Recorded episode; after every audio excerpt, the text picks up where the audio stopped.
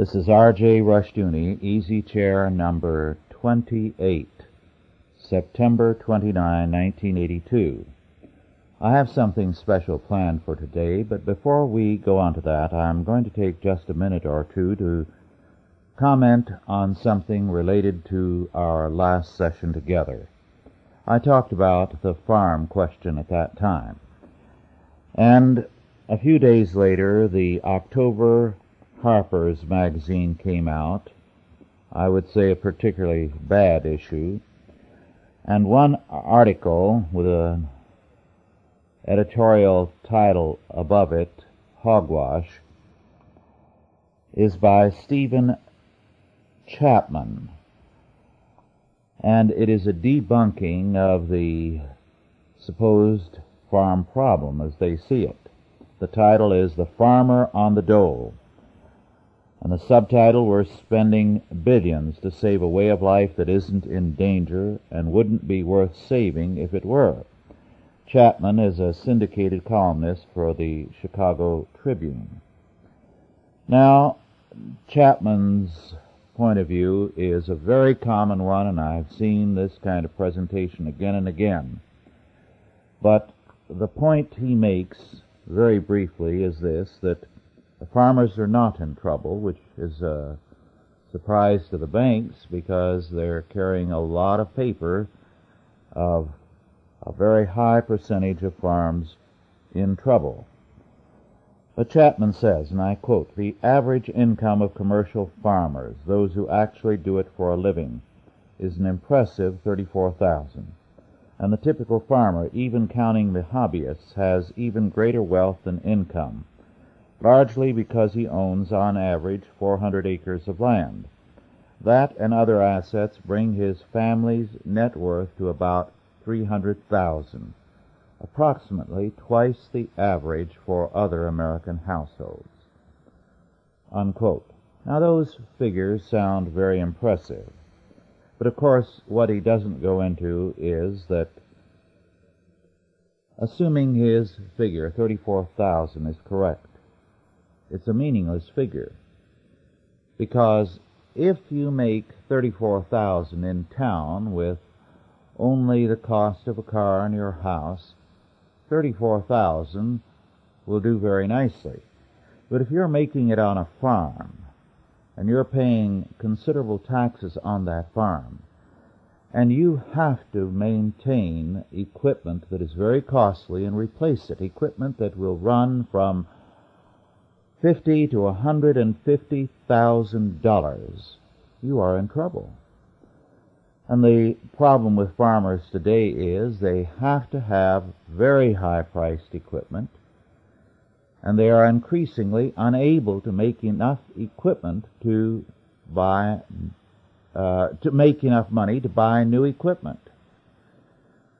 This is true of other areas of life as well, by the way. For example, the uh, men with big cats who do on-site work to prepare a site for construction. I know one man engaged in such work, and he knows that his days are numbered. He's patching up his equipment, but he said, it would take me a couple of hundred thousand dollars to repra- replace the most elementary equipment. And he said, I make barely enough to get by. Well, the farmer has this problem on a big scale. He has to have a pickup or a truck. He has to have tractors. He has to have various harvesting machines, all kinds of highly technical, very costly equipment. And this is what has forced farmers who do, did not have 10 years ago any debt into the banks to make loans, to mortgage their farms, and now to lose them. So, uh, just at that one point, Chapman's uh, figures are absurd. Then he goes on uh, to a number of other things. He says that the farmers are getting great protection because under pressure from farmers who persisted in complaining about their onerous tax burdens, Congress virtually eliminated the estate tax by creating a flat 600,000 exemption effective in 1985. Unquote. Well, that again is nonsense. A 600,000 exemption on a farm is not much. Here in California, in the San Joaquin Valley, for example, farmland is selling for about 15,000 an acre.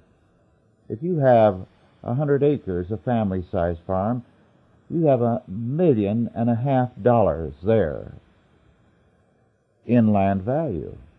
And then your equipment and your uh, house and so on can push that up considerably.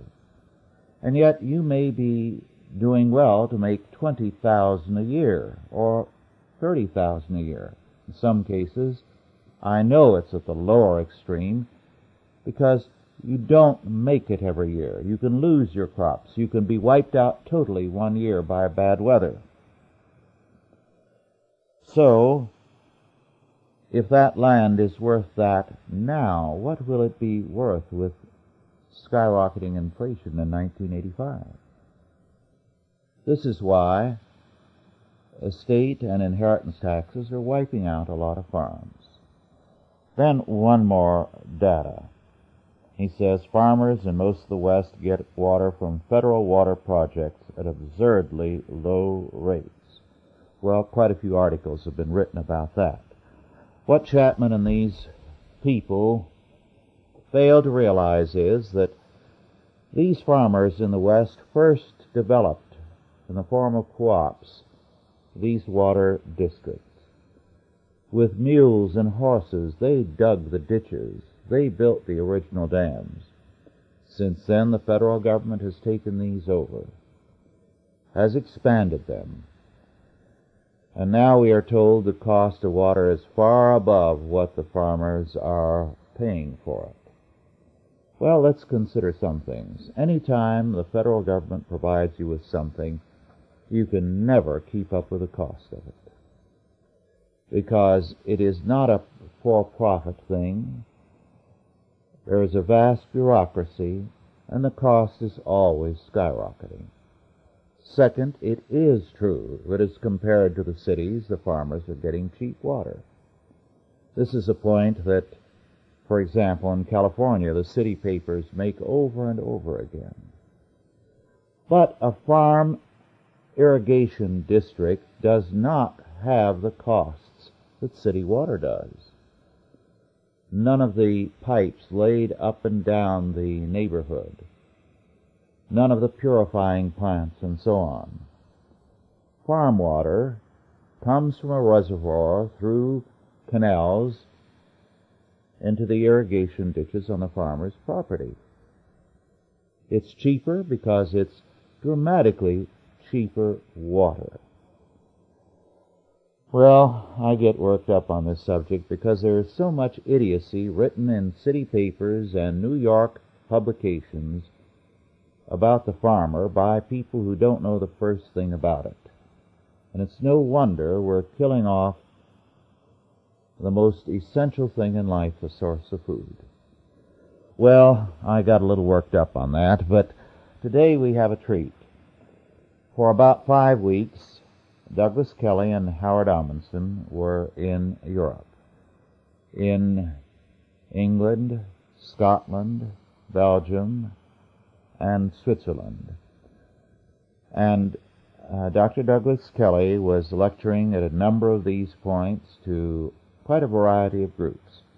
Now I'm going to ask him to give us a report on his trip. By the way, uh, Dr. Kelly, who is a church historian, as I think most of you know, is uh, very much at home in Europe and has deep roots there. His family, the Kellys, came from the Isle of Skye in 1803 to the Carolinas. The Kellys went to the Isle of Skye from Ireland in the 1300s. On his mother's side, his roots go back into continental Europe directly to the grandfather of St. Thomas Aquinas. Moreover, the Kellys of the Carolinas, in many cases, still speak Gaelic. And Douglas has the ability to preach in Gaelic and did on this trip, so that on this trip he lectured or spoke in English, Gaelic, and French, and answered questions at one university in German. We're very glad to have you with us today, Douglas, to give us a report on your trip. Thank you very much. It's a pleasure for me to be here. I have derived a great deal of pleasure and information from listening to this Easy Chair series. I never thought I would be speaking on it myself, so this is a reversal. I would like to begin by thanking many who will be listening to this series for their interest and prayers for Howard Ahmanson and myself. A letter was sent out to a number of you from Chalcedon outlining the trip we would take, the various sites we would visit, and requesting your prayers. And we have received telephone calls since I returned and letters from different parts of the country by friends of Chalcedon stated that they had been remembering us in prayer during this time. We certainly felt greatly uplifted by prayer. We felt the presence of the Holy Spirit as we went to these different countries. I think one remarkable benefit we felt was the total absence of any jet lag or tiredness. We arrived in London about 1 p.m. British time and I was to give a lecture and Howard Ahmanson was also going to answer questions to the Maranatha Student Ministries at about 6.30 that evening and I'd been afraid we might be tired but not at all. We felt very fresh and had to speak the next day and the next and had absolutely no jet lag so we knew that this was to be attributed directly to prayer because I've been to Europe many, many times before and every time I've had at least a certain amount of, of exhaustion, but none this time. I'll just give a few words concerning the different groups that we met with in Europe. Before I go into that, I perhaps could make one or two general statements. And the first thing I would say is that making this trip at this particular time made me aware of how very similar the cultural, religious, political, economic situation is all over the Western world. In other words, God's people are fighting the same battle in England, in Switzerland, in France, as well as in the United States. Secondly, I would say, in contradistinction to the last time I was in Europe for any amount of time, which was in 1977, is on this trip I saw a, rather widespread disillusionment with socialism as being the definite positive answer to the problems and the ills of mankind. Naturally, for most of my life when I've been in Europe, I've been in more conservative circles who, in general, were not socialistic anyway, but I made contact with uh, all sorts of people on this trip. And I found that a, a number of people who formerly would have been pretty staunchly, at least statist, if not out and out socialistic in their theories, are, are beginning to shift a good bit. And I, I would say I saw quite a lot of this in France in particular. A uh, fair amount of it in England as well, which was rather a pleasant surprise. Also, I would make this general remark and then I'll go into specifics. I was, I shall have to say, surprised and at the same time, of course, very encouraged to see the rather deep and broad impact that the work of Chalcedon, particularly the books and articles of Dr. Rushdoony, the impact that this is having all over Western Europe. Some of these people told me, in fact, that they get material from Chalcedon. Either they send the material directly or they digest it and send it indirectly to missionaries in Africa and in the Far East. There was a tremendously warm response towards what Chalcedon stands for, that is, uh, a return to the obedience to the, the whole Word of God. And this really did come as something of a surprise to me, having lived some five years in Europe. I was not entirely prepared for this, so I was most encouraged to see it, and I believe that we have a very wide open door in front of us for future ministry and influence of conservative Christian biblical philosophy of life and practice uh, in the years ahead. I think this should be something that we can all give thanks for. Now, I'll make a few remarks and I'll say if Dr. Rushdoony has any questions he'd like to ask or any remarks he would like to inject, this will certainly be fine. I mentioned earlier that we spoke in London to a group called the Maranatha Student Ministries.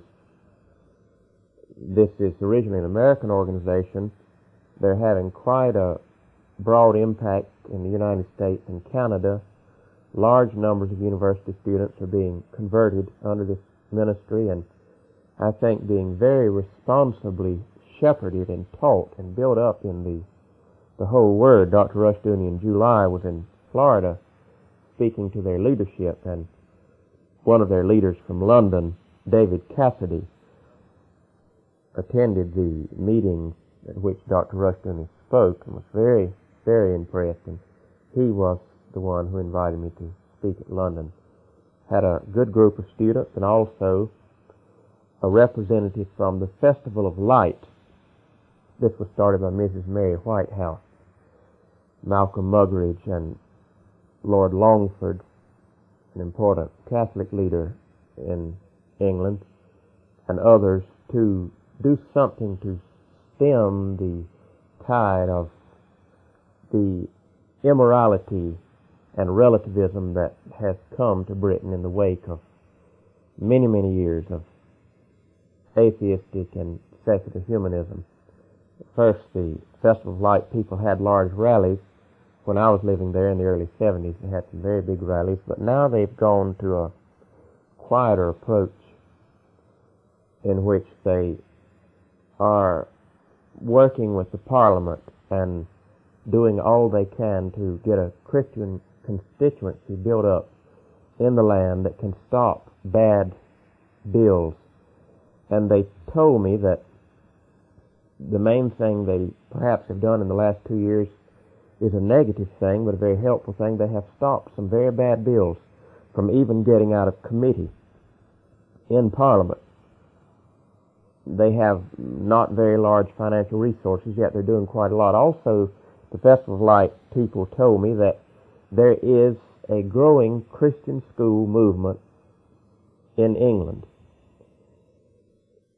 I had not been aware of this before. I knew a little bit about it in Scotland, but nothing in England. They say this is growing. It's still small, but it is on the move, and in fact, the forces of secular humanism have tried recently to change the law. The law in England is, is very open to allow parents to teach their own children at home if they so desire the secularists have tried to change this, but the Festival of Light and other other conservatives have been able to keep this, what I think is a very excellent law, from being changed. So it was good to have contact with these people Uh, I spoke maybe an hour and a half. They told me to take my time, which I did. And then we had questions and answers for another two hours. Uh, Howard Ahmanson was very helpful also in answering questions along certain points that of economy and politics and so forth that are not my my fields of uh, interest and, and, background. The next day we were in Horsham, which is a fairly large town in West Sussex, where a young American named David Doane has a ministry. who is engaged in some secular work to make a living. Then he uh, is, preaches for a small group. He also works to encourage other pastors, and he does a great deal of work with children.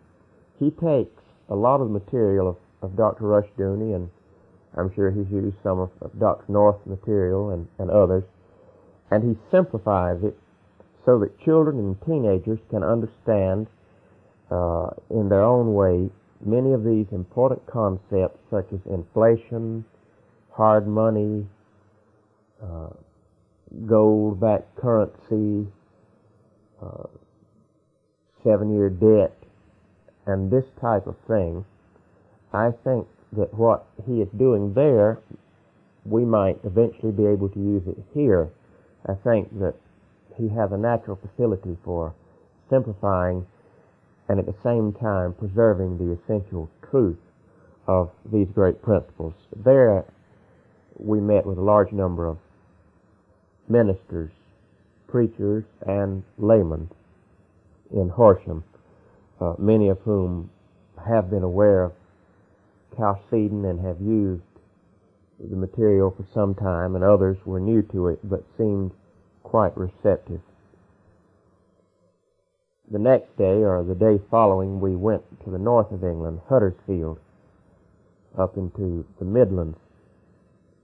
And there we met with a most remarkable group of, of Reformed Christians, Douglas Brown, Tom DeLacy, and uh, a number of other very, very committed men and women, very intelligent, very sensitive, very much aware of what I would call the signs of the time. These people are planning to to start a church pretty soon, and also they hope to have an outreach in every possible way to spread the ideas that they have been encouraged to receive through the, the Chalcedon material. One of the group, Mr. Douglas Brown, who is uh, a businessman, some years ago when he was going on vacation, happened to pick up two of Dr. Rushdoony's books. I cannot remember which two they were. But he said he read these books on vacation and they totally revolutionized his entire thinking, his outlook. He was already a Christian and, and a conservative Christian, but it just completely opened up uh, a new world to him, and he began to understand why society was breaking down and what was wrong in school and what was wrong in the government. And so he be- began reaching out to others and, and spreading this material. And over the years, they've been meeting and discussing, and I think they've also probably received tapes, books, the Chalcedon Report. And I don't know that I've ever seen a group that was any better informed, if as well informed as this group in Huddersfield. It was an interesting thing to me because you had people there who were honors graduates of Cambridge. Uh, one man, I think, a honors graduate in both mathematics and physics, who's a professor in in a high school. We had businessmen. We had ministerial students. We had Anglicans, Baptists, Presbyterians. We had one very remarkable and very impressive man who is a gardener who's worked in a park all his life gardening. But I've never met a man who was so well read. He's read all of Dooyeweerd, all of Van Til, all of Rushdoony, plus many, many other theologians and philosophers. He's far more widely read in those fields than I am, yet a very humble man with it. But the depth and the breadth of understanding he has is really most remarkable. And he made a remark, and others also echoed it, that I think might be of encouragement to many of you. And I'll pass it on. In my speech, which I gave, gave two different speeches there at Huddersfield, the first one I mentioned something about Puritanism, and that in America we have received our very finest institutions from the English and the Scottish Puritans. And he responded some time later that though we in America had received our major institutions from Britain, now they in Britain, at least the conservative Christians, were looking to America and they felt that they were receiving the finest spiritual, governmental, educational, and cultural material from the American Christians and especially from Chalcedon uh, as from anywhere else in the world, so that now the shoe was on the other foot. So I found this most interesting. We felt that that was a very, very uh, great group of people, and they want to get in contact with Chuck Wagner to help distribute tapes and books even more widely in Great Britain, and I'm sure this will be going on in the future. We were then in Scotland. I will not give too many details about that. We made, I think, some fruitful contacts both in university circles and in church circles, uh, which are interested in what is going on in the United States and in Chalcedon. I think we have some channels open that will will bear fruit in years to come. We were in Edinburgh where we heard Reverend James Philip preach, and later we were in Aberdeen where we heard Reverend William Still preach in his great church. And at his church I gave a report on my work here, which we believe was well received. I enjoyed being in the Isle in the Skye where I have many cousins and as Dr. Rushdoony mentioned there for a few days we were speaking Gaelic most of the time and I knew I was there because on the last night that I was there I dreamed all night in Gaelic. I knew I had left though because the next night I was dreaming in English. but it was uh, it was very enjoyable. Howard Ahmanson, who was with me, was most amazed. He said he had never drunk so many cups of tea nor been to so many prayer meetings in his life if he had in Skye that he believed all my people did was drink tea and go to prayer meetings and frankly I can think of worse things. Well, we went across to Belgium to the uh, great Catholic University of Louvain that was split in 1968 into two universities, the Flemish speaking university at the old place, Leuven, Leuven, and the new one, Louvain-la-Neuve. And we were at Louvain-la-Neuve most of the time, though we spent one day at Leuven, a conference of the philosophy for the, the Society for the Study of Medieval Philosophy. And there I made many helpful contacts. I've been in this organization for many years and was at their last conference at Bonn.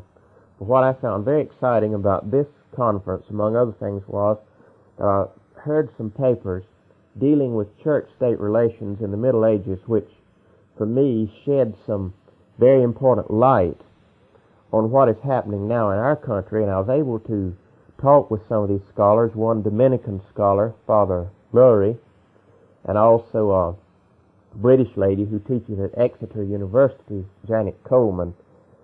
And I was able to pick their brains a little bit and to get some most helpful bibliography for some research I want to do uh, defending the rights of Christian schools and churches in our country. So if I had only gotten that from the trip, I would say it was it was well worth it.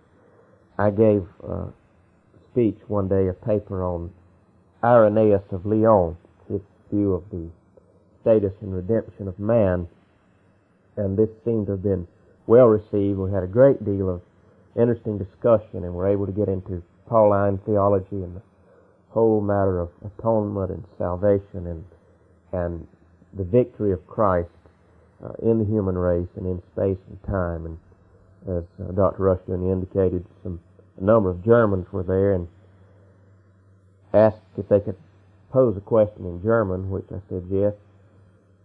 They asked a question in German. I answered in English, and then they were waiting at the door and said, "Give us the answer in German." We didn't get the point, so then I gave them the answer as best I could in German, but we hopefully got the point across. And they were very, very friendly and, and very, very responsive indeed. We then went to Switzerland.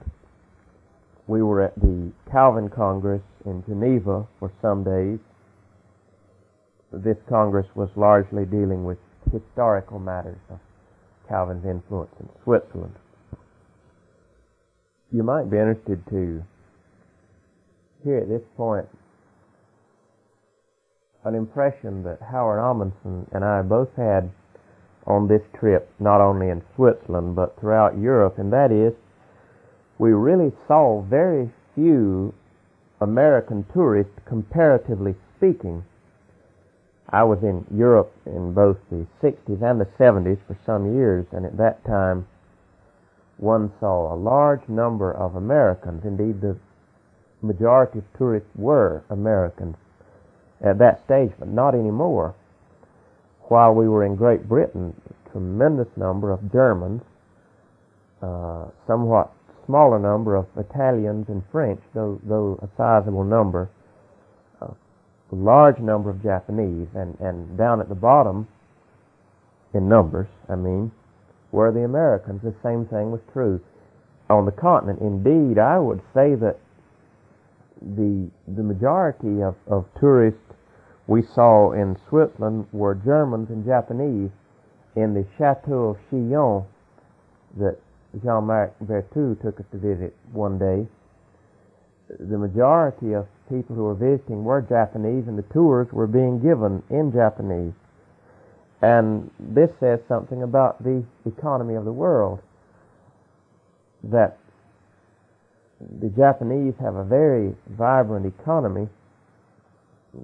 I know they're having problems in in West Germany, and yet they have a vibrant economy, and and this is is seen in the fact that you see so many more of, of those people traveling about and, and comparatively so few Americans compared to 20 years ago. So that was an interesting observation that uh, one could not help but note. Also, I would say this, speaking on the sort of the everyday level, we found that prices are considerably higher in Europe than in the United States, both in the matter of hotels and food, and especially we found expensive the price of public transport.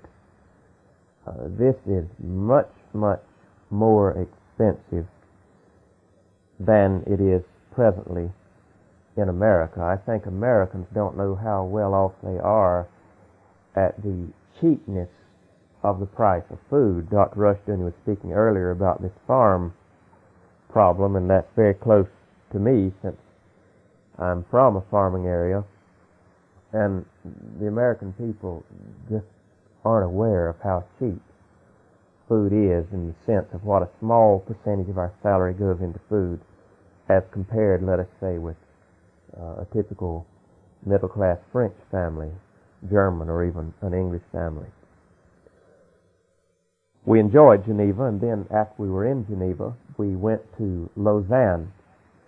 We'd been invited there through a very close friend of Chalcedon, Jean-Marc Berthoud, who is the head of Association Vaudoise de Parents Chrétiens, uh, Vaudoise Association of Christian Parents. It's a group which was formed of both Catholics and Protestants who were concerned about the trends towards relativism and liberalism and nihilism in the schools of their area, and they decided to do something, and they realized that if they were going to do something about the school, they really had to deal with this whole question of the basic philosophy of life, which is either secular humanism or Christianity.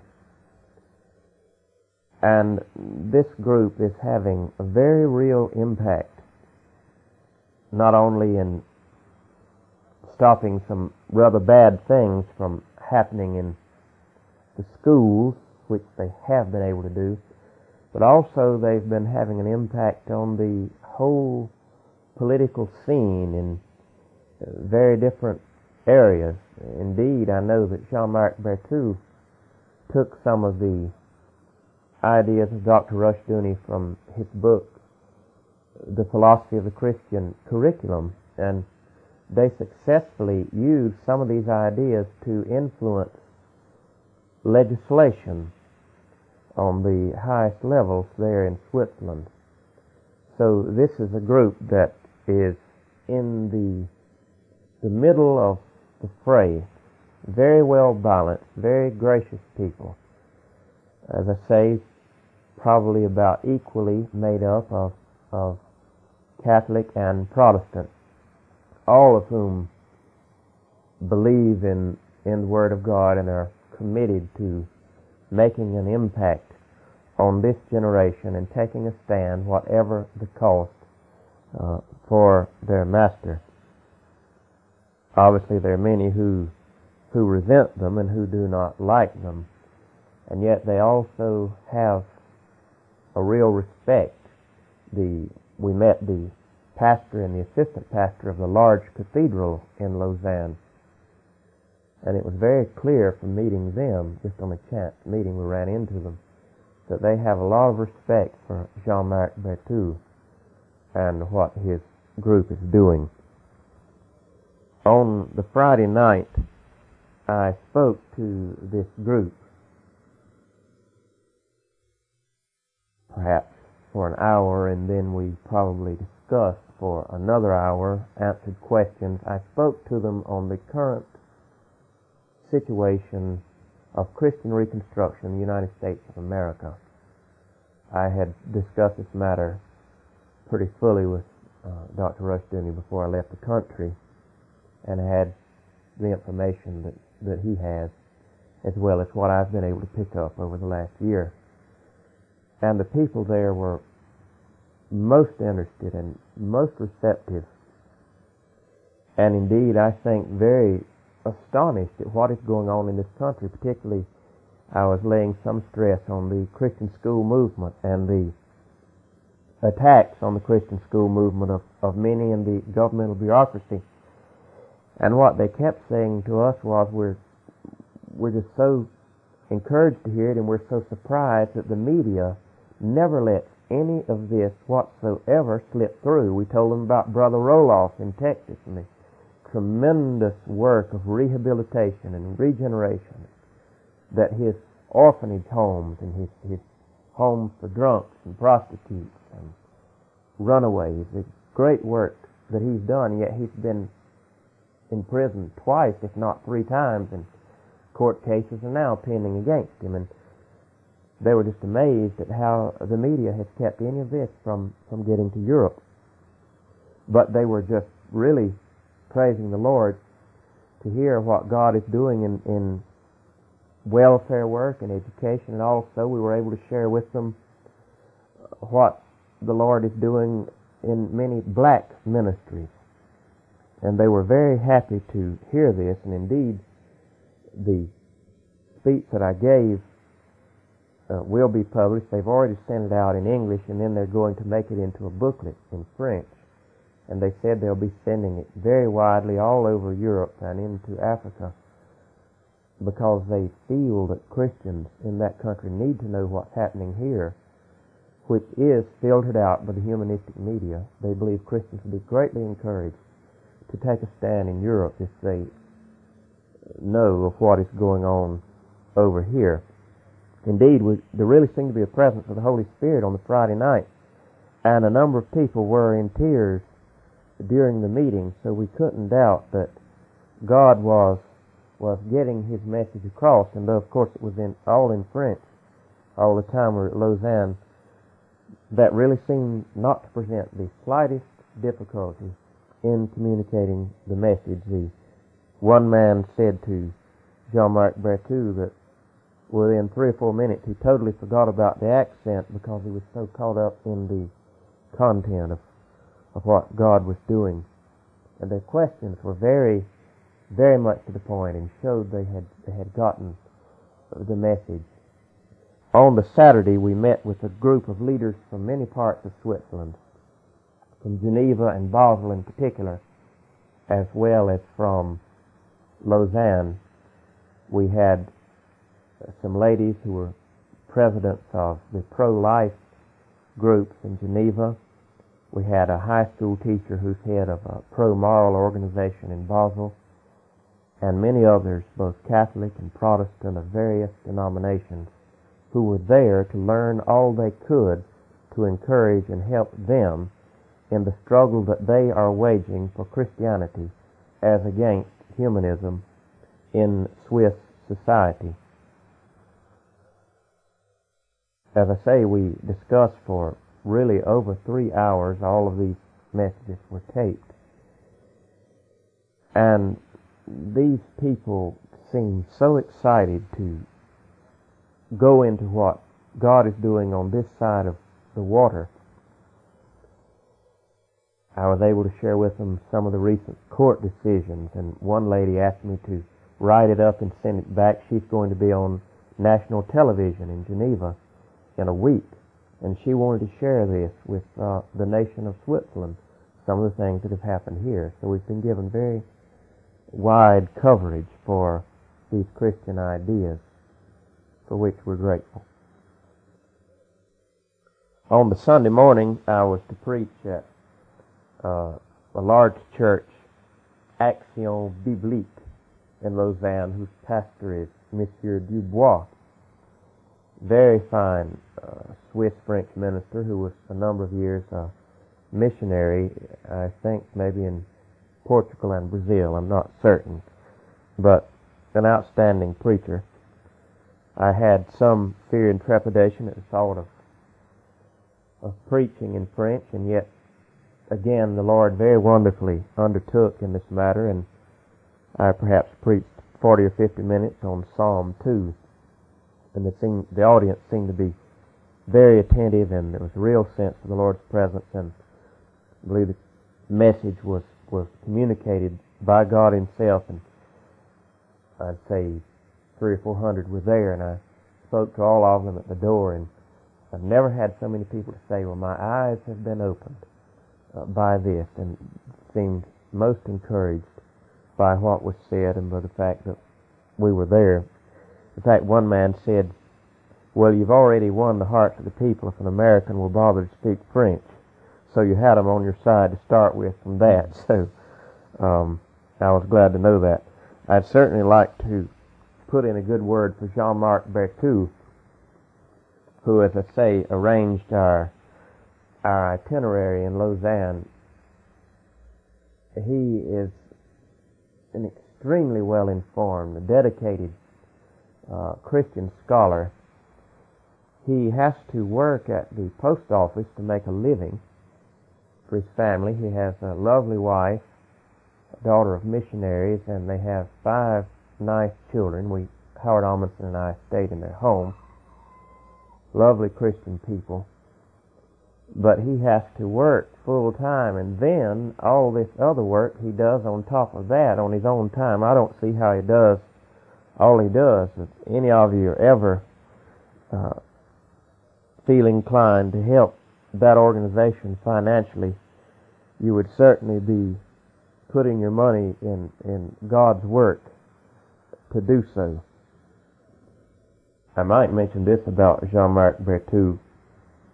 Jean-Marc Berthoud is extremely well educated. He's a real philosopher, philosopher of of the Christian religion, religious philosopher, theologian. His brother is one of the leading professors at the conservative seminary at Aix-en-Provence, Pierre Berthoud. Comes from a very intellectual family. Jean-Marc has written some some important articles and books, some of which we here at Chalcedon hope we will be able to translate into English and, and to publish. He's done some important work on some of the, the relationships, very positive relationships between certain aspects of the modern Thomist religious philosophy and the, the thought of Van Til, Dooyeweerd, Rushdoony, and others. And yet the interesting thing about Jean-Marc Berthoud is he has stepped outside the academy. That is, he could certainly find a job in a in a seminary or university or college or whatever. He he's that caliber of man. But he stepped outside the academic world in order to apply these great Christian principles to everyday life, to schools, to government, to business. And he is having on a very shoestring financial support, he's having a great impact. And it's interesting to note that there's a little bit of an analogy between what he's doing sort of outside the academic world, though in one sense a part of it intellectually, and what Chalcedon is doing also to a degree outside the academic world in order to concentrate perhaps not so much on theoretical subjects but on application to life. And in both cases, we believe that maybe this this is a trend that many Christian thinkers will be following in years to come. After we were in Lausanne, we took the train and then a bus up to Dr. Francis Schaeffer's place, L'Abri, which is a beautiful little village high in the Alps called Huémoz. Dr. and Mrs. Schaeffer were leaving town within about 10 minutes of the time we arrived, so unfortunately we didn't get to spend time with them, but we did spend uh, one very enjoyable evening with Dr. Schaeffer's main research assistant who lives in the Schaeffer home, uh, James Ingram, and Ingram's wife is the secretary for the Schaeffers. Uh, James Ingram was doing a PhD in economics at Queen's University in Canada, and economic questions began to press in on him. He was not a Christian at the time, he'd come from a liberal background. And he, he got so exercised about these questions, he was given Keynesianism, and he knew that it was not providing answers. Somewhere he got hold of a Bible, started reading, and looking up what the Bible said about economics, and he, he became converted.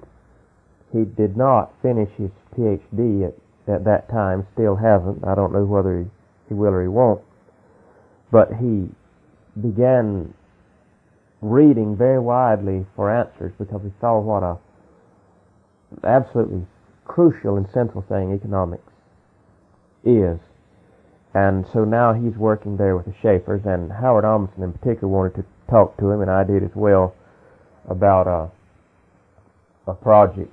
There's to be a meeting at Wheaton College next summer that Howard Ahmanson and I hope we can perhaps go to and, and present a paper from the the aspect of, of biblical law on economics. We suspect some of the other papers will tend towards perhaps uh, mild forms of, of liberation theology, or at least statism. We we can't be sure.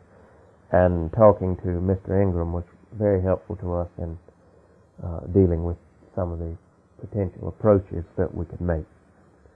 We then went to Paris, where we have some very good friends, and stayed with them for about two days, and caught the plane home. And all in all, we can certainly say with the psalmist, and this is what we would leave with you the Lord hath done great things for us, whereof we are glad. Thank you very much. Thank you for your prayers and support. Thank you for your support of Chalcedon. And I would just like to assure you that perhaps far more than you know, uh, the support and the prayers that you give to Chalcedon, these are having a very, very deep impact for salvation, for regeneration, for restoration all across the Western world on a very broad spectrum. Thank you very much.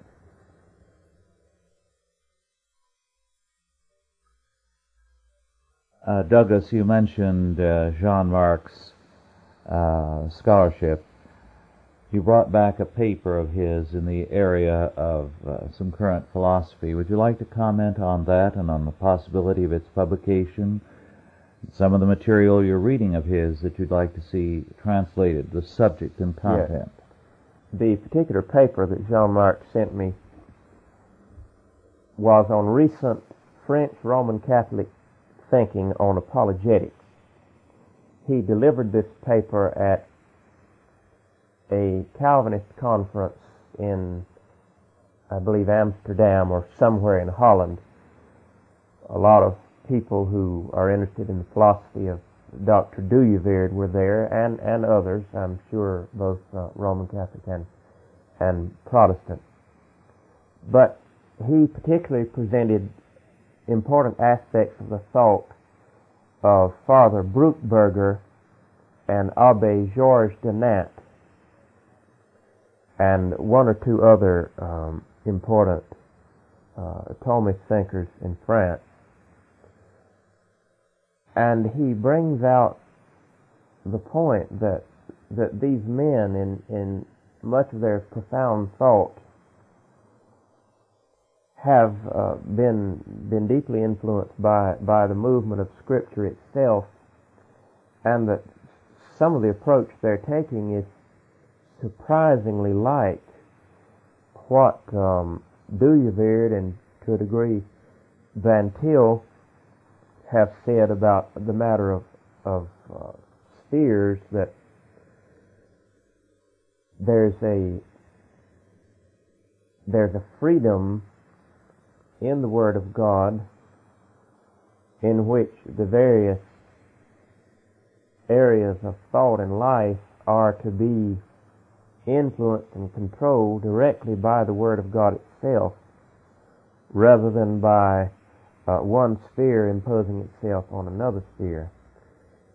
And he has has gone into the thought of Father Bruckberger and Abbe Donat, and while obviously there are of course, differences and considerable differences from some of the Calvinistic thinking, yet there are profound similarities that need to be examined, and I think he believes, and from what I've picked up from reading his material and some other material, I would believe as well that uh, part of the way forward might come in some of the similarities that that are being pointed out, and I hope that in the Journal of Christian Reconstruction in a, a future issue, we can reprint this paper of his on recent French Roman Catholic thinking on apologetics because it has a great deal of, of profound and yet, while it's profound, also very clear, very straightforward material that will be of help, I think, to to uh, Christians and philosophers across the country. Also, I'm reading a work of his in French, which I'm of a mind to translate into English and see if we could perhaps publish as a small book or booklet or however we may feel led on the question of power in the Christian life. And I guess by power he would mean authority or or or law or right, something along these lines.